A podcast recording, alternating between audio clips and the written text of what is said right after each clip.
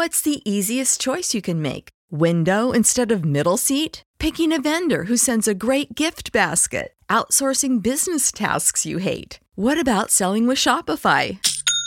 Whether you're selling a little or a lot, Shopify helps you do your thing, however you cha-ching. Shopify is the global commerce platform that helps you sell at every stage of your business. From the launch your online shop stage to the first real life store stage, all the way to the did we just hit a million orders stage. Shopify's there to help you grow. Whether you're selling scented soap or offering outdoor outfits, Shopify helps you sell. Wherever and whatever you're selling, Shopify's got you covered. Sign up for a $1 per month trial period at shopify.com slash try. Go to shopify.com slash try now to grow your business, no matter what stage you're in. Shopify.com slash try.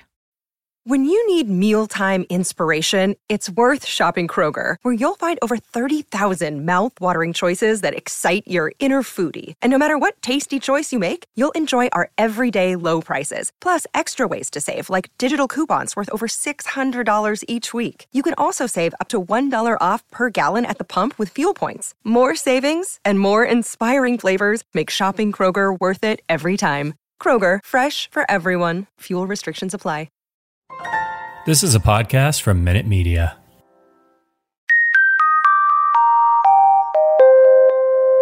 You are listening to the One Good Scare podcast with Natalie Zamora and Max Mallow.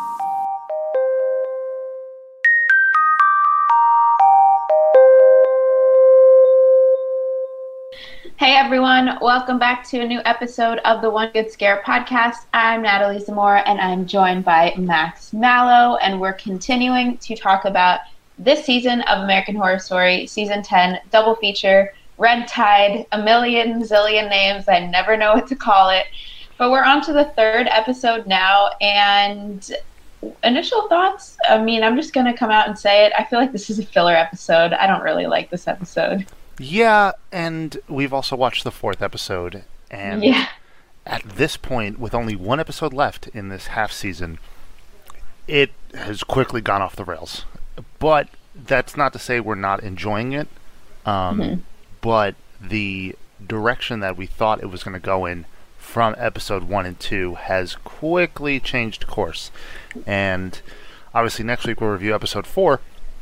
But if you guys are caught up, because you know we're technically an episode behind since we only did uh, one episode when two were released at the season premiere, uh, and you're up to date like we are, you probably might share the same concerns we have when it comes to just wrapping this entire half season first arc, whatever you want to call it, up in one episode now. So, uh, episode three definitely does a lot, and it takes the season in a direction we did not expect it to go in, but like I said, it doesn't mean we're not enjoying it. It's just that mm-hmm. we're going to be a little more critical than we were compared to the pilot. We're always critical. I watch this show with my boyfriend, and he's enjoying it, and I'm just sucking the fun out of it, saying it's not that good because that's just how I am. But, you know, we're reviewing something, so we're going to be critical. Yeah, we're not just being like, oh, hey, we watched this episode. Okay, goodbye. Everything's great. Yeah, it's the whole point of being a critic or a review. Or, I don't know. I mean, We're critics. Yeah. Well, who? What is um? Jeremy Ford said something funny to us before we did our interview with him. He's like, "You guys are harsh," and I was like, "Oh crap, we're too harsh. We got to tone it down a little bit." But honestly, like this is how we talk whenever we're reviewing things off camera or off recording. Yeah. And when we're in the office and just being like, "Yo, this thing sucked." but um, yeah, excited to talk about episode three, Thirst. Uh, it was directed by Loni Peristere, and it was obviously written by Brad Falchuk. But this is the first episode in Red Tide that also wasn't co-written by Ryan Murphy.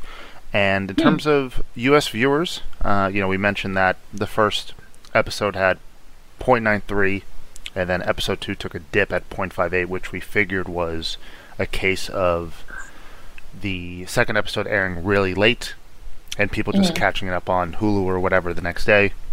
But episode three did 0.7, so trending upward. after trending mm-hmm. downward.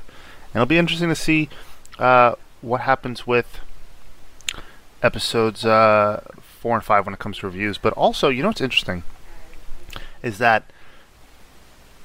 it's a ten episode season, right? Mm-hmm. And I expected them to split it five and five. And last time I checked, it was going to be five episodes, but now it's saying on Wikipedia that episode six is also part of this season. So I wonder if that's going to be a bridge into hmm. part two. Yeah. So something to keep an eye on because it yeah. wouldn't, also wouldn't make sense to do six episodes of one story and then four episodes of another story. That would be, I guess, strange. So anyway, Thirst is an interesting episode, and I'm excited to review it. But of course, before we do that, we have to do our weekly horror news roundup, where Natalie searched the internet for everything you need to know. Um, definitely a mixed bag of news here. Obviously, the first piece of news is very, very sad. Um, you know, the news that Michael K. Williams, best known as Omar Little uh, in The Wire, passed away at the age of 54. Uh, of course, he was also in Lovecraft Country, which is mm-hmm. the only reason this podcast exists. Uh, and just a terrible loss uh, that that we experienced this week. Yeah, I, I was shocked to see this. Um, like you said, Lovecraft Country. He played uh, the character Montrose, who was Atticus's dad, and I mean, just phenomenal performance. His character was so complex, and I know, you know, every role that uh, Williams did was just so good, and he played it through and through, and I, I mean, I was shocked. This one was a real hit. Yeah, I need to, like, I've never seen The Wire, but obviously I know. Mm-hmm. Oh, who Omar That's Little like one of the best shows. Yeah. Yeah, mm-hmm. and this, uh, I'm in. You know, it's obviously like uh, such a sad passing, but like now I feel like I have to go and watch The Wire because I've been putting mm-hmm. it off for mm-hmm. so long, and now I'm like, okay, I- am gonna watch the show, and I need to experience, uh, you know, what is widely considered to be by many the best TV show of all time. So I'm definitely to add that to my list and watch. But just a terrible news. Um, our our thoughts and prayers are with obviously those affected by it. Uh, and uh, yeah, rest in peace. Um, next up, this is interesting because I didn't know this happened, so I don't know where you caught it because obviously this past week was Labor Day, uh, so mm-hmm. we all had Monday off. But I didn't know this. Rob Zombie's Halloween was the king of the Labor Day box office. Did you know that? No, I didn't. And I actually saw this on Twitter from Bloody Disgusting. Um, and they had tweeted it out and were discussing it. And I had no idea. And it, it had been 14 years since this movie came out. So that's that's impressive for a movie that's pretty polarizing yeah, it's definitely different than anything else really in the Halloween franchise. I remember seeing TV spots for it and being like scared out of my mind. Mm-hmm. But also watching like Halloween 1 and 2 and 3 on AMC Fear Fest and being like, this isn't so scary. But I also remember being like, okay, The Devil's Rejects, I've never seen it at that age. Mm-hmm. And I was like, that movie scares me. House of a Thousand Corpses scares me. Now that I've seen both of them, I like laugh at my little self. I'm like, yeah, grow up, you wimp. But um, yeah. So it was the king of the Labor Day box office, but that is no longer. Uh, because Shang-Chi, uh, the new Marvel movie, Legend of the Ten Rings, has taken over. Um, so just another milestone that Marvel has added to its uh, to its trophy case. That's crazy. I mean, I'm thinking back. I mean, Labor Day weekend. It's not like a, you know, it's not Fourth of July. It's not Christmas. It's not a time where you'd be like, oh, that's when big movies come out. But it is a long weekend. You would assume there would have been something else that would have beaten Halloween in the last 14 years. Yeah. Also, you know, not to mention, there's still a pandemic going on in the world. Yeah. And uh, Bloody Disgusting has the numbers so it did uh, 30 million, just over uh, 30 million back in 2007, and then it went on to do 58 million domestically and 80 million worldwide. But again, you know, consider that a big horror reboot, remake, whatever you want to call it, coming mm-hmm. out on a holiday weekend. Not the most popular holiday weekend in the world, but a holiday weekend. Now, fast forward 14 years later, Marvel is what it is, of course. You know, we're not going to discredit Marvel for being anything other than arguably the biggest movie franchise in the entire world right now. Uh, but it, there's a pandemic. People have been hesitant to go back into theaters, even though they're opening up and stuff like that. And more and more mm-hmm. movies are starting to do now.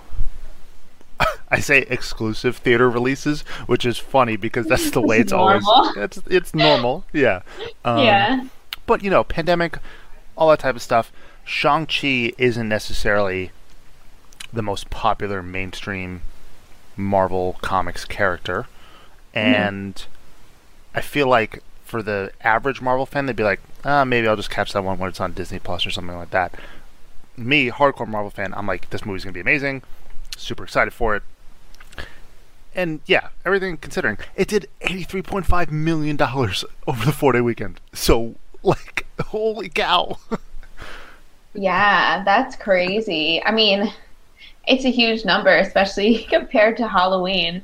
Um, I haven't seen it yet. I really want to see it, but I think it really is that you know it's not streaming anywhere else, or it's not streaming anywhere.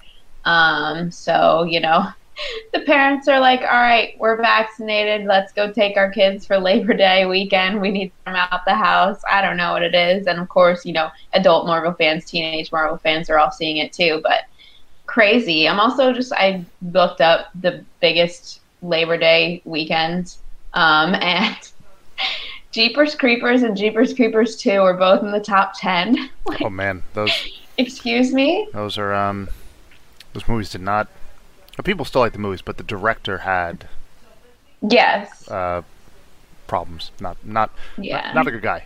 Um but yeah, I mean, you know, I've heard that Shang-Chi is like in a lot of people's like top 5 Marvel movies they've ever seen. And yeah. you know, when I mentioned like not being a popular mainstream Marvel character, it's like for those who either got into the MCU and weren't comic book fans, it's like, okay, I get Iron Man, the Hulk, etc., etc. Shang-Chi mm-hmm. is also starting really phase 4, I think. Yeah. Right? I don't know. But either way, I've heard it's amazing. If you're a huge Marvel fan, go watch it. I'm going to figure out some way to watch it or I'll have to wait till it comes out on streaming because the only thing I've seen technically in theaters, quote unquote, is Green Knight, and I saw that at a drive-in. So that's oh, not, okay, cool. That's not really going back into a theater, but mm-hmm. still a little hesitant on that.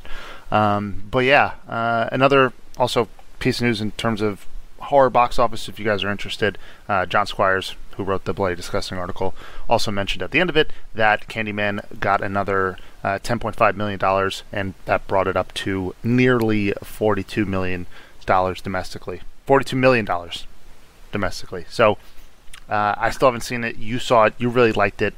Mixed mm-hmm. reviews I've heard. So as soon as that comes out on streaming, I'm definitely going to pick it up as well. Yeah. And then, I mean, um, our guy, uh, Yahya uh, Abdul Mateen, yeah, the second, is now not only Candyman. Apparently, I don't know. No spoilers. Haven't seen the movie. I'm assuming. Um, but he's people are also saying he's going to be Morpheus in the new Matrix movie. Yeah, I was I, gonna say Matrix. I just saw stills from it, and I was like, "Oh, well, I have to watch this now." He is killing it. He is doing so well across a bunch of different genres. I mean, he was an Aquaman. He was obviously Doctor Manhattan in Damon Lindelof's Watchmen on HBO, which was mm. fantastic. If you guys haven't seen that, and you're not like a huge comic book fan, just watch Watchmen. It's amazing.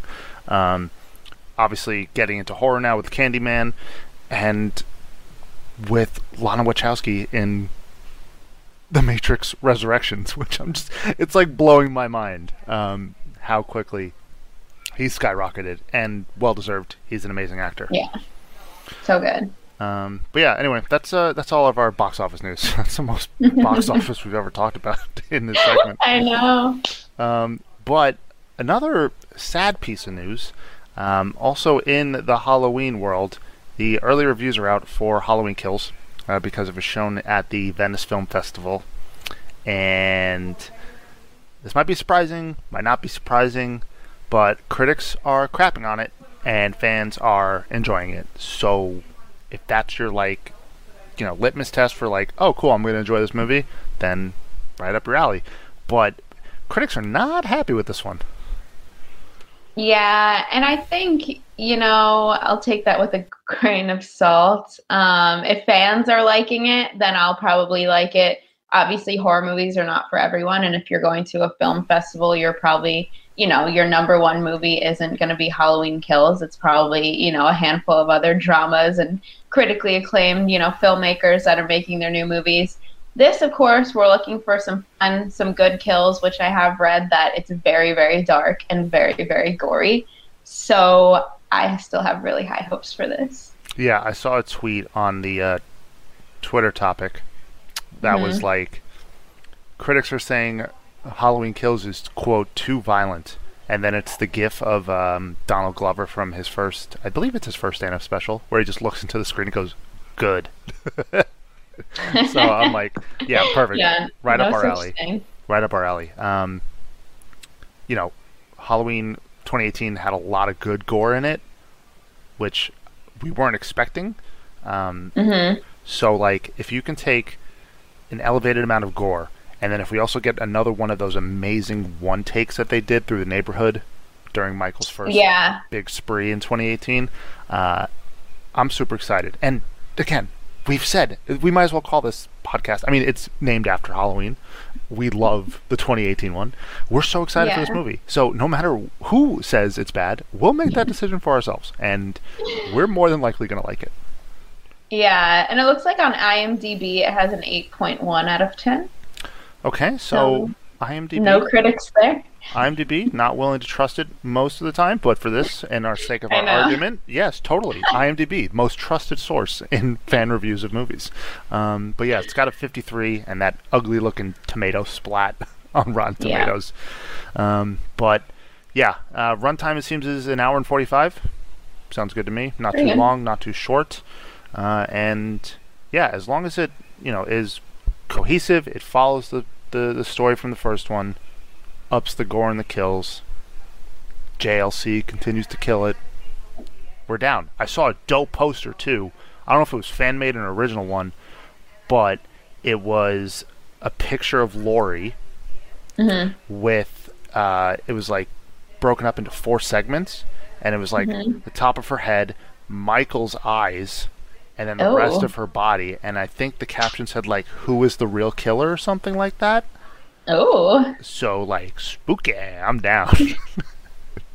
I like that. I'll need to look that up. Yeah, I, I used to be able to get movie posters from my grandfather, and I've wanted to like frame movie posters once I have like an actual office. Mm-hmm. And that poster definitely looks like one that we'll has go to go on up. there. Yep, definitely. that I also have the original, the Evil Dead reboot poster somewhere. Mm. Really want to frame that one uh, with Jane Levy like reaching up from the yep the dirt or whatever. But yeah, so take that with a grain of salt, of course. Critics not liking Halloween Kills, and then this final piece of news is just something that I had to put in there, Natalie. You know I had to put it in there. Haven't shown it to you yet. I saw you tweet about it, or I saw you post about it somewhere, so I knew it was coming. Yep. Uh, one of my favorite bands, Ice Nine Kills, has released a new single from their upcoming album, The Silver Scream 2 Welcome to Horrorwood. Uh, it is called Rainy Day. And when people first saw that, they were like, oh, maybe this will be a Poltergeist song, or it'll be a I Know You Did Last Summer song. Uh, because, for those who don't know, their last two albums uh, have been concept albums based on horror movies. So when the first teaser came out for this and it was a white and red umbrella, I was like, yo, that's Resident Evil. I am so excited for this song. Uh, it dropped. The music video came out. Uh, if you guys have been following the music videos, that the story they're telling, uh, funny enough, uh, James and Chelsea from Dead Meat are both in it, along with Bill Moseley, who is a horror icon. Uh, and there's some fun new cameos in this one as well, if you guys are interested. But um, yeah, if you like metal music, if you like rock music, if you like horror games, movies, check out the song. It slaps. It's going to be awesome live when I get to see them in November. So, yeah, go check it out. Rainy day, and then hopefully one day we can have Spencer on the podcast because he seems like an awesome dude. The interview he, that he did with uh, with Dead Meat was awesome, and they seem to really kick it off and have an awesome conversation. And then when both of them popped up in their first music video that they did, "Hip to Be Scared," which is based on American Psycho, I was like, Leonardo DiCaprio. in Yeah. Once Upon a Time in Wall Street. I was like, yo, I know those people. All my fandoms colliding. exactly, it's awesome. Uh, but yeah, that's your weekly horror news roundup. A little longer today than usual, of course. You know, again, uh, rest in peace to Michael K. Williams. Uh, a terrible loss. Uh, and now it's time to review American Horror Story Season 10, Episode 3 Thirst. Yeah, and can I just say as well, not just is this a filler episode, this episode makes me want a child to die. So I'm just gonna say it. We need to get rid of her. She needs to go at all costs. Yeah. Well, that leads me into the opening of this episode, which kind of um, takes place right after the ending of episode two. They discover that Alma, Harry, and Doris's child, um, who had taken one of the black pills, was eating a rabbit, and Doris found her. So the episode three opens up with Doris, you know, freaking out, saying like screaming she ate a rabbit. Harry kind of trying to defuse the situation, and in comes the police chief, basically wanting answers as to like someone died, you know, your daughter's eating rabbits. There has to be a connection here somehow. Yeah. Um, Adina Porter, again, continues to kill it in the few amount of scenes she's been in. Um, you know, she's an AHS veteran, uh, but obviously we know her best as, as Lettie Mae um, from True Blood, which we will get back to reviewing. We promise. We just got hooked on this season. Um, no pun intended. But yeah, you, you know, you mentioned this is a filler episode, right? And it definitely feels like that, but it also does a ton of plot stuff, which is like weird. Yeah. Which is really, That's really weird. yeah, I feel like they just needed to like advance the plot, but it was just too much. And like it was a filler episode as in like nothing really shocking happened. It was just like, all right, we need these things to happen to like progress the story and then something cool will happen. Right. Like they used our main characters to explain a bunch of stuff they could have done elsewhere, which also mm-hmm. sucks considering that if you guys saw the preview for episode four last week, uh, episode four does a lot of that as well. Um, but yeah, Chief Burleson comes in and is like, "I'm gonna take your daughter down to the station," and I'm like, "Whoa." I don't know how this is going to end. This is very interesting. Um, But high tension scene to kick off the episode after episode two ended on a high tension moment. Um, And as uh, Chief Burleson is trying to get Alma to come down to the station, something very convenient, I guess, happens in the sense of getting the family out of trouble, um, or Alma specifically. Um, Doris uh, has uh, phantom contractions, I think they call them or something like that. Whatever whatever the technical term is, but uh, she falls down the stairs, experiencing contractions, um, and I'm like, holy cow! Are they just gonna get like what is happening? Um, like, are they gonna have her like have a miscarriage or something like that? I know. Um, but yeah, that gets him out of the police trouble because um, they they end up going to the hospital. Doris is being taken care of. They do mention that Doris has a history of miscarriages, I believe.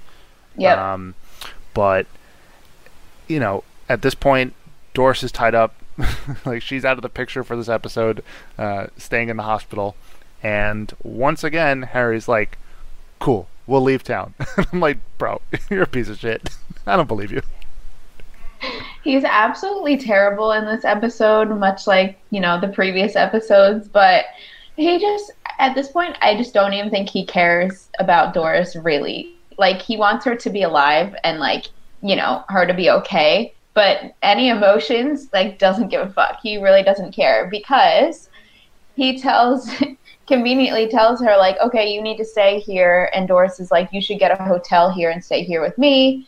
Um, it's just like in another town in Cape Cod that she's at. And Harry's like, you know what? I'll just take Alma. We're to go back to New York. It's fine. Let's do that. And of course, Doris is like, yeah, that's what I always wanted. So you go do that. And what does he do? The exact opposite of that. Doesn't even think twice, is, you know, drives them right back home and almost like, New York's the opposite way. I'm like, shut up. How would you know that? I know, right? It's just like stupid filler dialogue that they're giving these characters, Yeah. which were introduced so well. Um, also, there's like a really weird line between, I think it's Harry and Alma, if I remember correctly, where Alma's like, "What are we gonna do about the police chief?" And Harry's like, "Well, if she comes snooping around again, I'm gonna tell her that she almost caused my wife to have a miscarriage or something like that." But he, um, it's just like, whoa, dude, that is really dark. and holy cow, TMI for your child. right? And almost just like, okay, cool. I'm like, this is weird. Um, but quickly, uh, before we get into a break, uh, the the thing that kicks off this episode um, is that after uh, Doris is hospitalized, Harry quickly figures out that Alma took a pill. So that is going to be our uh, the basis of our episode. Yeah, and the way that he handles it is terrible. But Ter- terrible. before dad. we get into that, he is, he is. But let's take our qu- first quick break, and then we'll be right back and explain why he's a terrible bad in this episode. So uh, yeah, so they go they both go back to town, back in P Town, and Harry goes through the garbage and what or whatever it is, and it's like I need more pills, I need more pills. Alma comes, puts her hand out like me too, and he's just like sure, here you go. So now they're just in this adventure together. Like, excuse me, I would be like, you're a child. I'm sorry if you get sick for a few days, but that's just what you're gonna have to do. I'm not giving you a pill so you can kill another rabbit or a human. Right. Like we've quickly been told that, you know, you don't have to take the pills for the rest of your life. You take it, you, No. you deal with the side effects, and you go live in a normal life for however many months out of the year that you're not in P Town.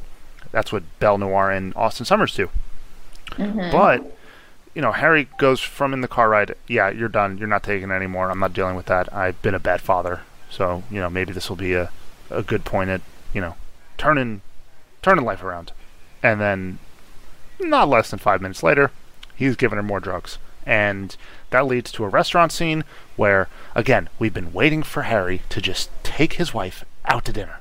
And still has not done that. Now, obviously, it's a little hard to because she's hospitalized, but he takes Alma out to dinner. And at the dinner, he orders a steak very rare. And I'm like, dude, that's gross. Don't do that. Um, uh, you know, rare, medium rare. Yeah, maybe. Uh, but gross. Uh, and Uncooked. yeah, it's all it's all a facade anyway. And the whole dinner is basically Harry explaining to his daughter how the drugs work and how they're going to make their drug-filled adventures work, which is just like again terrible parenting. Absolutely terrible. And then Alma is showing her evil side because she basically just drags her own mom and is like, we don't need her. Right? That's alarming. That's alarming as hell, Harry. I know, like, not like d- get your daughter under control, dude. Like, respect your elders, respect your parents. Like, what is going on? it's just, it's it's bonkers because, like, again, we kind of knew something was up with the daughter because our first introduction to her was her counting roadkill, which is Uh-huh. a sign of concern if you were to ask me, or you, I'm sure. Um, Yes. but yeah, this one pill, um, which we know what's kind of going on here because we've seen episode four, but at the time is zero to one hundred real quick. Um, you know, not certified lover girl, certified hater, just absolutely crapping on her mom, calling her not talented, not worth it, can't come along for the ride and reap the successes of both of them, you know, being a, a famous musician and a famous writer. It's just like, nope, kick to the curb, we don't need her anymore. Yeah, and Alma, that kind of language is just dangerous. So you gotta go. Let's just like put her locked in a room and like make her detox and then never give her the pill again. Harry won't do this, but that would be my thought process. But at least, at the very least, Harry tells her, You can't kill people. I'll always come and give you blood. And she's like, What if I'm 18 years old? And he's like, Doesn't matter also in my head, I'm like, you're going to be doing this until you're 18. You're nine years old right now. But anyway, so at least Harry doesn't bring her on his little adventure to go get blood. And thank God, because it ends up being an absolute mess and a scene that I don't even think was necessary at all. Yeah, I didn't see this coming. And I watched this episode right after we finished recording last week's podcast. And I'm just messaging you on GChat being like, what the fuck is going on? this is wild. Why are we doing this? Um, also, we forgot to mention that uh, in episode two, Harry went rogue and already broke the rules Yeah. of Belle Noir and Austin Sommers uh, by killing that guy under the dock. So that had led to why Chief Burleson was becoming more and more suspicious anyway. Um, So just mentioning that we forgot to, to bring that up. But again, he's going out on his own, going rogue, doing stuff that, you know, he really shouldn't be doing considering that he's a new member of the society thing, there, I guess, of these rich and famous elite. Um, but yeah, he does the whole Craigslist thing. He's like, all right, let me go find some person who's selling something. Ends up at this house, and this woman is there uh, selling a Blu-ray player or something like that. And you know, it starts to get pretty uncomfortable because Harry's like, I'm just a writer. Uh, I'm just here for the Blu-ray player. And she starts to make advances towards him, the the woman, and he's like, no, like, I'm sorry, that's it. Uh, and she's like, why are you sorry? And he's like, I'm sorry because you know he's about to kill her and get the blood. Uh, but as soon as that happens, bonk, he gets knocked out from behind, and I'm like, uh oh, like, are we doing some like angle where there's like hunters of these people mm-hmm. and they're like trying to rid the world of these elite who are taking a drug and getting ahead in life that way? I'd be like, yo, that's sick. That's Yeah. not it at all. That's not it at all. That would have been way better. Honestly, anything would have been way better. This was definitely for the shock factor, and it was pretty cheap. But what ends up happening is he's forced to take Viagra, and it, it's explained that this guy that's there is going to have sex with him for a snuff film, and it's going to be very violent, and he's told that he's going to die. So I don't know what is going on in his head, but it's definitely not what he thought going into this house thinking I'm going to drain these people and get some blood from my nine year old daughter. Right. Both very fucked up. But yeah, I don't know why this was here. Right. And like my brain was like fried by this moment. and this whole scene that was going on, I'm like, what is going to happen? Like I wasn't I wasn't able to put the wires together in my head to be like, oh, he's going to get out of this somehow. I was just Yeah. like, is he going to get like snuffed and that's going to be the end of the season? I'm so confused. I was just so mentally fried by what was going on here. Um, but yeah, she it's also just extremely like graphic in its nature. Yeah, Yeah. it's just like she's like he's gonna have sex with you and you're gonna have sex with me and then you're gonna get your brains blown out and i'm like what the fuck is going on um Yeah. and they start to film it and i'm like holy cow they're going through with this um but I know, I was scared. I was like, I really hope they don't just have a rape scene right here because people would be pissed about that, I'm sure. it's just again so out of left field for what this season was um, so far. But you know, when Harry is tied up and they start to film, I'm like, what is he going to do here? And then he pulls the caps off of his teeth, revealing his his uh, his mouth of fangs, and I'm like, oh right, okay, cool. Um, and he, he's able to get himself uh, unrestrained, bites through the ropes that they tied him up in. Um, and he gets the upper hand on his captors, ends up killing both of them. Um, the scene then spirals even more out of control because he kills the woman, and then the man who starts to blame it all on the woman and say it's, it was her idea. I didn't want to do this. Um, but he's sitting there with a gunshot wound in his stomach, and he's feeding on the woman. He's like, "You're gonna make me. You're gonna watch while I feed on her, and then I'm gonna feed on you." So he essentially turned the tables on what was going on there with the whole idea of this snuff film. But just bizarre, absolutely out of left field. He's also still got Viagra in his system. It's just, it's just super weird. But he kills both of them, gets out, and that's it. I don't know if the writers were like, look, we're making the killing scenes too easy. We need Harry to figure out some way to get out of a, a sticky situation, and this is what they came up with. But again, it's so weird and out of left field.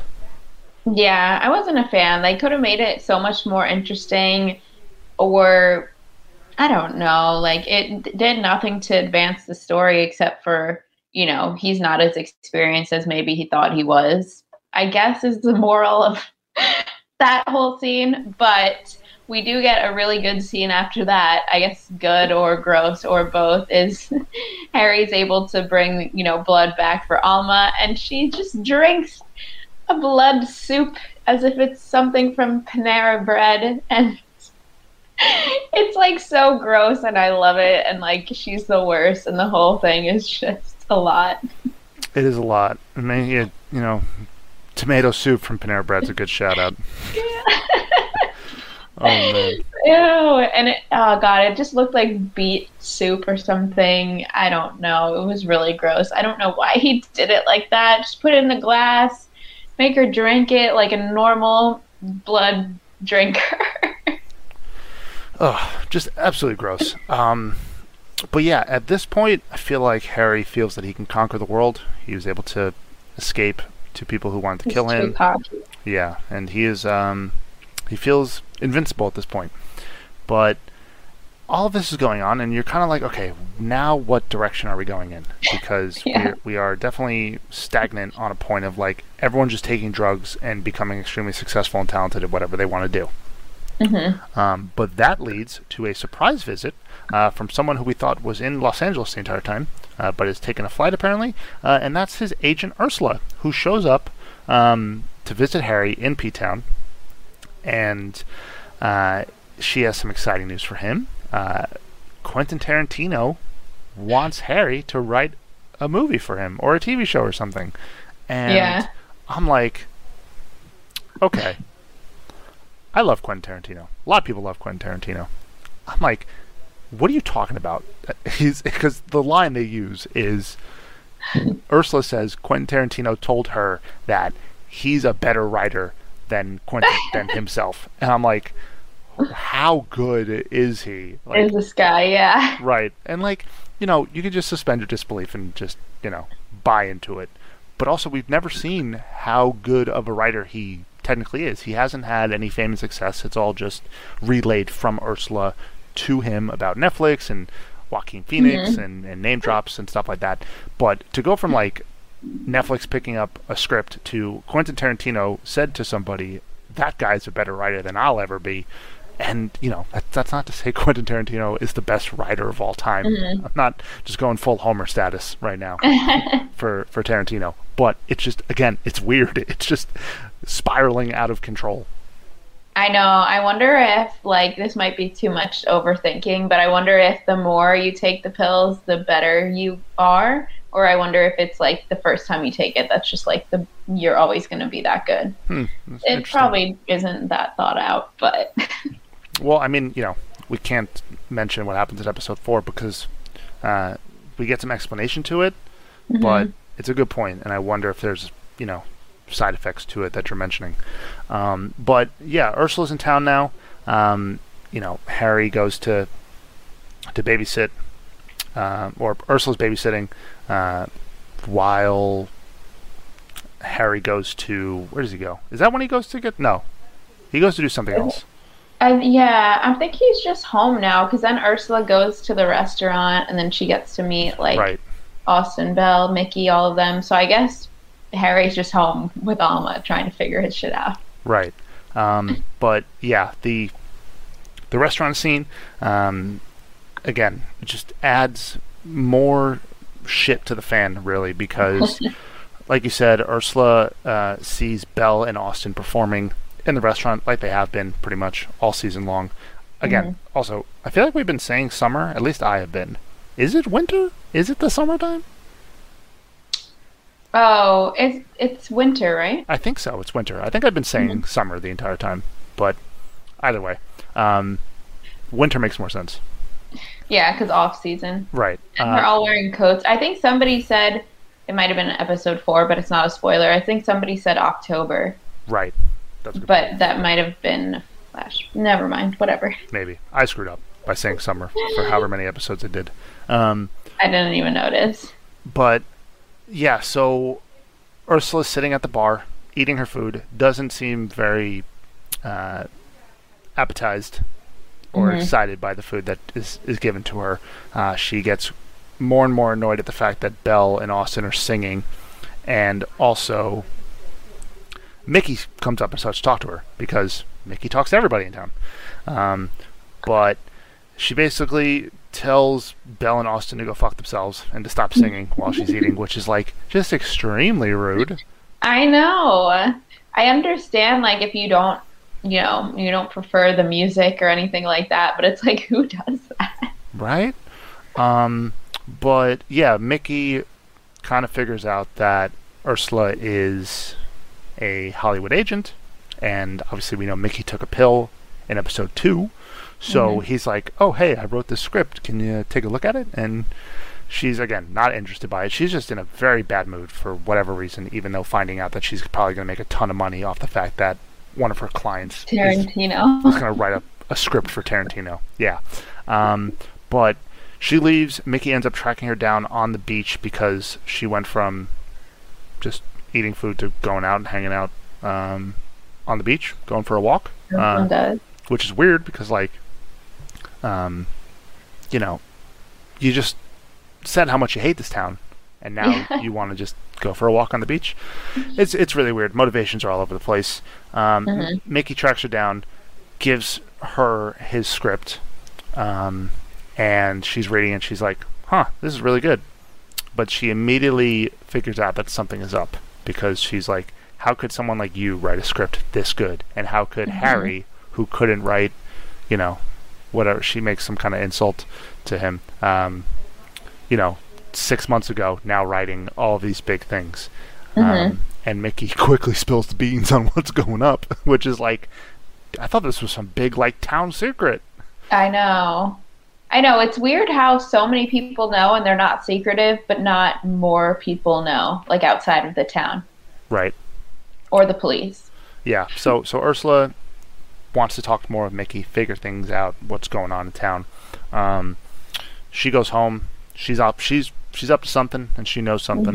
Uh, but she babysits. This is where the babysitting comes in. She takes care of Alma for the night, while Belle, Austin, and Harry go out together to feed. Um, and two things go on. Immediately, Ursula's like, "Let's talk, honey," and I'm like, "Oh, is she gonna pry this nine-year-old for information about a drug?" um, but while that's going on, Belle and Austin have figured out that Alma is taking the pill, and Belle holds him up at gunpoint and is like, "You got to stop. You got to cut that out right now," because she sees the thermos in his backpack Yeah. to make the, like, who's that for? right the blood soup. And also, he could have just been like, "It's for me. I just want to have some just in case I get hungry, and I don't have to go out and kill people, and you know, be like, you know, have the thought of killing on my mind as I'm super hungry. So I just have some as a reserve, a little True Blood in my fridge, if you would." I know. And he's like, "Nah, my daughter took the pills. I don't know what to do." They're like, how old? Nine. I hate him. I hate him. He's I the worst. He's terrible. He's the worst. Um, he's handsome, but he's terrible. Yeah. Um, but that ends up, uh, you know, he's like, I'll, you know, I'll get my daughter off the pill. I'll figure it out, etc. Um, Mickey goes out to a beach. He ends up killing somebody, gets into this long fight, and I'm like, uh oh, what is going to happen here? Because this is a direction where they could have gone somewhere different with it. It could have, like, ended up having Mickey get killed or really hurt, and he had to go to the hospital, and they tested his blood for something, and that led Chief Burleson down a trail for more information. But no, he's just, you know, struggles for. He gets his ass beat by this other guy Yeah. hanging out underneath the dock. Which, like, is that just like a thing where, like, there's a guy in a leather jacket hanging out underneath the dock? And, like, if one dies, a new one replaces him, like an NPC in, like, a video game or something like that? Apparently. And apparently, I mean, it seemed like they knew each other too, because he said, Mickey, like, what are you doing or whatever. Um, I mean, I guess anyone who's there during the off season kind of knows each other, but I like that scene just visually because then by the time Mickey actually is able to kill this guy, like you said, it, it's, a, it's a couple of minutes or two minutes or so. Um, he's able to, you know, like stab him, starts eating on him, feeding it on him, not eating on him, and they're on the shore, and it's like the the water goes up and then down, and it takes some of the blood out, and then they zoom out. Very, very aesthetically pleasing, but yeah, that was kind of it. That that's how that scene ended, and then you know, no repercussions for Mickey. I don't think. Yeah, it's a red tide. Yeah. If you would. But yeah, cool shot. Love the cinematography throughout most of the season. Actually, Amer- mm-hmm. American Horror Story always has really good cinematography. Um, but yeah, Harry's breaking the rules, Mickey's breaking the rules, and you're like, shit's gonna hit the fan. When? When is it gonna hit the fan? Um, but yeah, I don't know. It still kind of remains a mystery. Mm-hmm. Yeah, and then during this time too, we get the introduction of Denis O'Hare for like two minutes um, I wrote down his name, Holden Vaughn, and he says he's an interior designer, and I guess he was on the beach, so uh, Chief is questioning him, and that's kind of all we got about him. I was really confused. I feel like you could just blink and then you'd miss him. Yep. I, again, I love Denis O'Hare. Uh, he was awesome in Murder House. He's obviously Russell Edgington to you and I forever. I love um, him. But yeah, it's definitely a weird character. Creates some weird tension between um, him and Chief Burleson, just to I guess kind of further the plot along with the police chief mm-hmm. and like have her suspicions raised a little higher. Um, but yeah, because uh, he's like, oh, yeah, someone got murdered on the beach. He goes, do you want to come to the station and make a statement? He's like, I just did, and he leaves. I'm like, okay, bye. Yeah. I'm assuming he'll come back, but I mean, I don't know. I'm assuming he'll come back, but that was kind of just odd. We'll see if that has any real significance or not.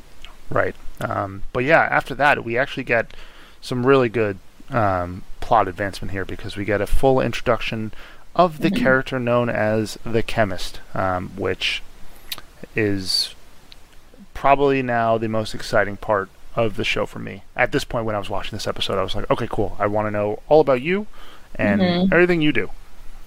Yeah, I agree. And her character is also just awesome. Um, but yeah, so basically, Ursula tells Mickey, like, a studio wants to buy your script. I'll only help you if you introduce me to, you know, this person, the chemist, because I need to figure out, you know, everything that's going on. So Ursula ends up kind of proposing a deal for the chemist, which, I mean, of course, these drugs are illegal. No one really knows about them. So I don't know how easy she really thought the chemist was going to agree to this. But basically, Ursula's like, I'll like pick some of my writers who are really good. They'll take the pills, and then we'll give you like 10% of their earnings. Um, and the chemist is pretty much just like, no, I'm not going to do that. Right. Um, trying to blackmail the the queen of the town, essentially was mm-hmm. is how the chemist is presented. Um, and the chemist is played by Angelica Ross, who was obviously in 1984. Um, so another uh, American Horror Story alum appearing as a character here. Um, and yeah, it's it's strange because like uh, it, Ursula has come to town and is just causing problems Mm-hmm. And I'm like, how is this going to end? Like, what is going to happen here? Like, people just going to start dropping dead, and there's going to be like a big fight in town. Uh, you know, outsiders versus insiders. It's it's so weird. It's so weird and out of control. But, uh, you know, it's again not to the point where I'm like, this is stupid. I don't care anymore. I'm just like, yeah. It's like a car crash. I'm like, okay, cool. I'm waiting for this, you know, to happen and show it to me, and I'll just be, you know, upset because car crashes aren't good. Um, but you know, you've you've you've sown the seeds. Now make it happen. I know, I agree, and it's just so funny because um, Leslie Grossman, right, is who plays Ursula. She always plays the most annoying characters on the show, and I just want to like punch her. But you know, she's a good actress, and the same goes for her. I'm like, Ursula, go away. All you care about is advancing, you know, your writer, so you make more money, which makes sense, but it does annoy me. Um, so I guess we're getting to the end of this episode here, which I really like the ending, but uh, let's take our final break and then we'll be right back. So, as the chemist is talking, I like how they did this. The, tem- the chemist is talking to um, Mickey and Ursula, and then they also have kind of parallel her talking to Belle and Austin right after the fact. Um, and she's explaining, you know, what happened, and basically, you know, told them, no, I didn't agree to this. Why would I do that? Um, and she basically tells them that uh, Mickey, Ursula, Harry, Alma, and Doris, all of them, have to be killed. Right. It's just like, yeah, kill everybody and the child. Like, I'm like, holy cow, what is about to happen here? Like, are we gonna get Frances Conroy and um, Evan Peters just like doing like a like a mob murder scene of just like Yeah. walking in and murdering an entire family? I, I don't know what's about to happen here. Um, but yeah, I really like this scene as well. Very well shot, super cool, and also it adds some like question marks to the chemist because obviously the chemist is the one who's controlling everything, mm-hmm. and I don't want to attach like Breaking Bad to it, but like you know, Walter White was just the chemist. He was the one making the mm-hmm. the meth, but he obviously became Heisenberg, who was the kingpin and the you know the man to be feared. But it seems like the chemist is just like making them and doesn't really care what goes on, just like doesn't want Yeah. trouble, which is interesting because I thought the chemist would be like, again, the the, the mastermind controlling everything. Already money. right already has a ton of money is super rich but um, yeah super interesting and that leads to um, basically mickey breaking into ursula's hotel and going into her room into the bathroom where she's taking a bath and is like ready to kill her um, and just get her out of the way but while uh, they're both there uh, ursula's like hey, they want you to write the new Speed Racer.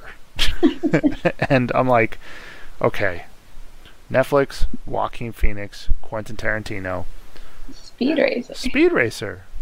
It's like, that sounds to me like BS. I don't know about you. And that's not to crap on Speed Racer and any, anybody who's a huge fan of Speed Racer, but it just like doesn't sound as genuine coming from Ursula this time. hmm So I don't know if there's something up there, but you know that obviously gets Mickey super excited because he apparently is a huge Speed Racer fan, um, and who knows? Maybe Ursula did her research. I don't know. I know, right? Yeah, I know that did seem kind of like maybe she was lying. Right. Um, but yeah, that's like part of the whole plan, um, and that's to get her a meeting with the chemist and stuff like that. I believe. Mhm. Um, and yeah, that uh, or maybe not. I can't remember. if She mentioned Speed Racer at the restaurant when he, he she's like talking to him about the pills. I can't remember. I think it's it is when she's in the bathtub and then she's like basically just being like, "Take me to see her. That's the only way I'll sign you and help you," kind of thing. Right, right, right. Um, but yeah, Ursula ends up going to the chemist and hatching this deal of, you know, you give me X, I'll pay you, and we'll, we'll figure things out from there. Seems like a nice little distributor deal for Ursula because she wants to make this army of, you know, A-list writers or something like that, which is again not the direction I thought this season was going. Um, but uh, the chemist is like, yeah, no, get out of my house. Like, this is too much trouble. I don't want this. Um, and then that's where the whole murder plot is like, yeah, everyone needs to die. Too, too many problems, or you all stop getting your drugs. And um, again, Frances Conroy and Evan Peters just like, I guess so.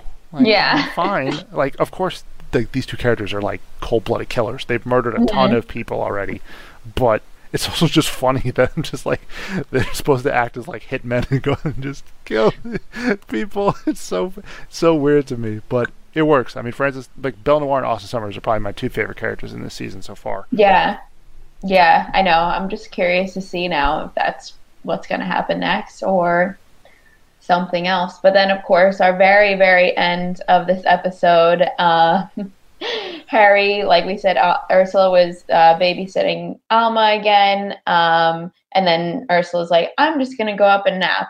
So she's alone.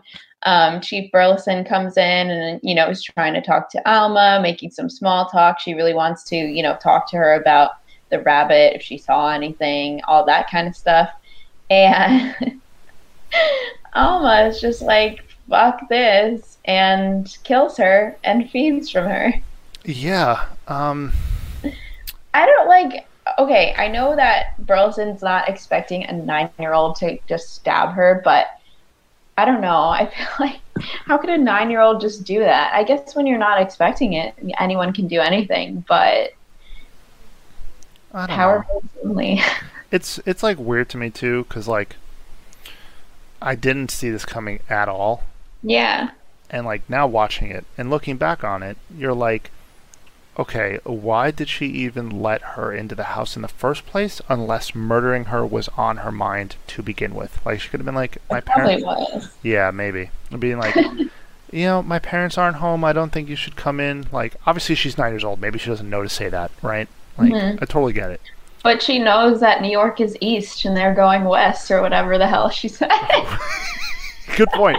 Good point. She knows compasses and that the sun rises in the east and sets in the west. But she doesn't know to tell a cop not to come in because her parents aren't home? Okay, sure. Whatever you're telling me I here. thought she was gonna kill Ursula. I was convinced she was gonna eat Ursula. Right, that's what. But- th- yeah, like that would have been like just convenient that like getting one problem out of the way, and that would have bought Alma and Harry some good faith, maybe. Um, Mhm.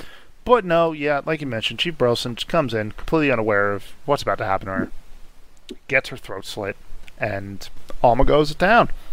Buffet in her mind right now. Um, and I message you on G chat. I'm like, no, what is going on? Like, how could you kill Adina Porter so quickly?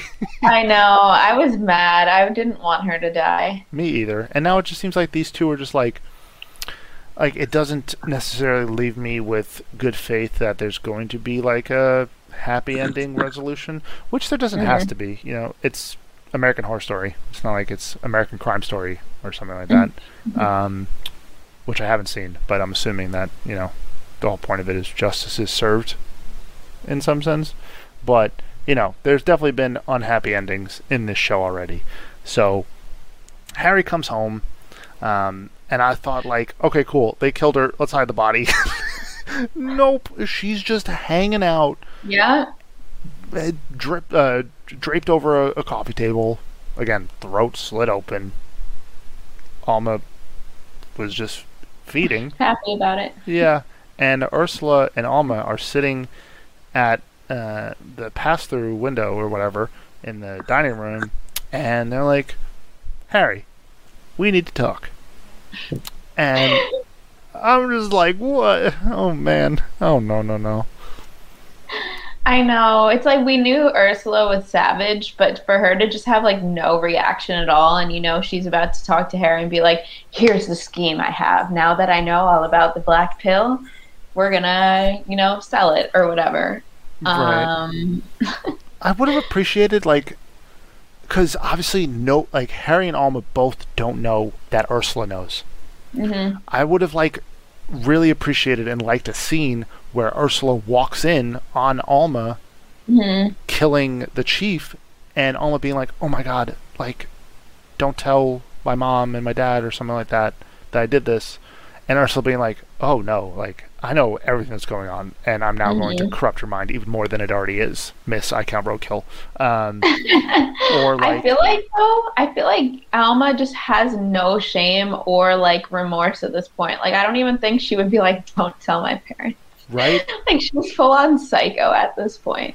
like there's no there's nothing seen there it's just like death of the police chief harry comes home and alma and ursula have apparently already hashed things out and and concocted a plan which again she's just come to town and caused absolute havoc in 45 minutes of runtime it's wild Yeah. So that's the episode. There are like a couple scenes that I like, but overall I thought it was kind of boring. Um, what do you think out of 10? Man, you know, it's funny that you mentioned it's a filler episode, right? because like I didn't think like that at all when I first watched it, but now after talking about it, I'm like, yeah, you know, you're right. It did a lot that, like, it did further the plot along. Yeah. But nothing was like extremely accomplished outside of Ursula. It just added this new variable to our situation. Um, so an F out of ten. F being filler? No. Um, I don't know. It's tough. Uh, you know what sucks too is that after watching the preview of episode four, which we can kind of talk about if everyone has seen the the preview for it, made me like this episode even less because I was like, oh no, you're doing that now. We're almost done. Yeah. Right. Um, what did I give the last one? Six point five. I think so. Yeah. Ah man, six. Yeah, I think a solid six is fine. Like it was enjoyable. Like there were still a few ep- there are a few scenes I liked. It's not like I watched this and was like, I'm not finishing this season. This was so bad. But it didn't do anything for me. I feel like the whole Ursula plot they could have done 20 minutes. Yeah, I would have just much rather preferred if it focused on Harry and Alma's like now adventures of like him trying to figure out whether or not he's doing right by his daughter. That decision is made very quickly in his mind. Um, also, Doris is just out of this episode, which is I like know.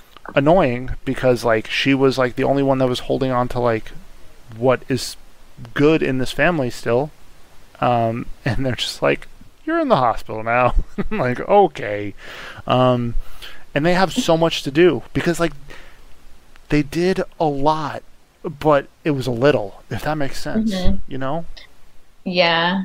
And just the whole I don't know. I thought it was honestly just kind of boring. yeah not which sucks because again a lot happens like there's, Yeah. there's a whole snuff scene which is again why are we doing this um, Shock factor. That was it. I swear that had to have been it. yeah, they could have removed that and just like done something else that could have been more substantial to the plot. Um, So yeah, I think a six. I've got like I've gone from seven point five to six point five to six. I think, I think you were like seven point five seven and now six. So Yeah, something like that. both on a downward trend. And yeah, we've talked about it. The preview for episode four. We'll obviously talk about episode four last week. We're not dumping this. You know, everyone, Yeah. everyone who's listening, you're coming along for the ride too. Um, but uh, episode four is a full-on flashback episode, which explains everything that goes on uh, in the build-up to creating the drug. Gives us our background on the chemist, on Belle Noir and Austin Sommers, which is awesome. Their backstory in this episode is really, really good. Excited to talk about it. But man, Nervous for what comes after. yeah, like you're making a huge commitment now to leave it up to what we thought was one episode, but it might be one and a half, might be 2 Um, or maybe it's a 12 episode season and we just missed that. Also possible. We've been known to miss things. Um, nobody's perfect, as Hannah Montana said. But yeah. um, again, it's just a weird decision because like there's so much we want done. Like you're gonna have to explain like what life is like outside of P Town. You can't just be like these people are rich and famous and they're only here a couple months out of the year. I want to see like what are the the the benefits of going through what you're going through now, not just like I've sold a million books of this one book and a little spoiler of the next episode. It's about George Washington and Martha Washington having sex. I'm just, oh No man. spoilers. no, I'm just sorry. kidding. Yeah. Um, I just confirmed Entertainment Weekly says there are 10 episodes. so it's a ten episode season. Yeah. So yeah, maybe episode six is like the the bridge in between one into two. And if Red Tide and we haven't said the name of the next one, if you don't want to be spoiled by it, it is out there and available. and We both know what it is. Um, but if they connect each other, cool. That'll make me happy. Yeah, I hope they do. But also, if they're just two separate stories, you're now kind of sliding the second half by only giving it four episodes. Um, and maybe it could be an error on Wikipedia. I don't know, the most trusted and untrusted source in the history of the world. Um, but yeah, I also like not to toot my own horn or anything like that, but that whole like side plot I came up with in my head of like the hunters who are out there to get Yeah. I was I came up with that off the top of the dome and I was like, yo, this sounds so cool in my head and it, I'm like, why are they doing this now? I'm so upset. I know. I really like it. You should uh, take the pill and then get their attention. uh, no, I'm good. I've seen what happens. I've seen what happens. But yeah, like that would be so cool.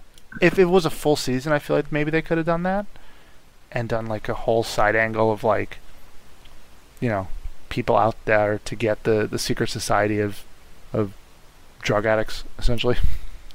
um, but yeah, I'm very concerned now with what happens in five and six because we'll talk about four next week, and four does nothing to further what happens in three, which is a bit of a spoiler. But if you saw the trailer for it, you know that already.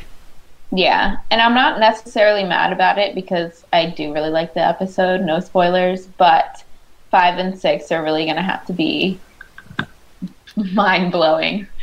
Yeah. they have to get eights out of us for it to be worth it. Yeah, and you know, my review, I think I'll give four a higher score than I will three, even though yeah. four does nothing. Um, I enjoyed it. I think it's really good. Yeah, and it's also uh, technically the I believe it's the Halloween episode, more or less. Right, because there's always a season. There's always an episode in an American Horror Story season that goes after Halloween. Yeah, um, Halloween is involved. So yeah, and we get we get some answer to uh, the Nosferatu, which is super yeah. super interesting. Like I would say, Nos like it's some like mixture of like Volturi and Illuminati and Nosferatu, but um, yeah, uh, super excited to talk about that episode next week, and let us know. We sucks sucks. That, also, first time. Oh wait, no. Did we agree on the first episode? What we scored it? What did you give? I it? think I think I said a seven, not a seven point five. I think I did both episode sevens. I thought you gave it an eight. Maybe not. I don't think so because I didn't love it. I thought it was like pretty good. But. Okay. So yeah, either way, um, ten downhill. Yeah. But, but know, it's roller coasters have to go down for them to come up, but also roller coasters essentially then do have to go down again. So hopefully this episode just stops and the roller coaster breaks and you're just you know not Final Destination three style, but like you're just sitting up top waiting for the mechanic to come get you and take you off the ride. Perfect. That sounds good. I hope so as well. So, yeah, definitely let us know what you think of the season. If you agree with our ratings, if you totally disagree with us, we want to hear your thoughts. Um, you can tweet at us my Twitter handle is at Natalie Zamora with two A's at the end, and then Max is at Odd Slice. So let us know what you think. If you love this season and we're completely wrong, you should tell us because that would be good to hear. And be sure to listen next week when we get into the fourth episode of the season. When you need mealtime inspiration, it's worth shopping Kroger, where you'll find over 30,000 mouthwatering choices that excite your inner foodie. And no matter what tasty choice you make, you'll enjoy our everyday low prices, plus extra ways to save, like digital coupons worth over $600 each week. You can also save up to $1 off per gallon at the pump with fuel points. More savings and more inspiring flavors make shopping Kroger worth it every time. Kroger, fresh for everyone. Fuel restrictions apply. Save big on brunch for mom, all in the Kroger app. Get half gallons of delicious Kroger milk for 129 each, then get flavorful Tyson natural boneless chicken breasts for 249 a pound, all with your card and a digital coupon. Shop these deals at your local Kroger today or tap the screen now to download the Kroger app to save big today. Kroger, fresh for everyone. Prices and product availability subject to change. Restrictions apply. See site for details.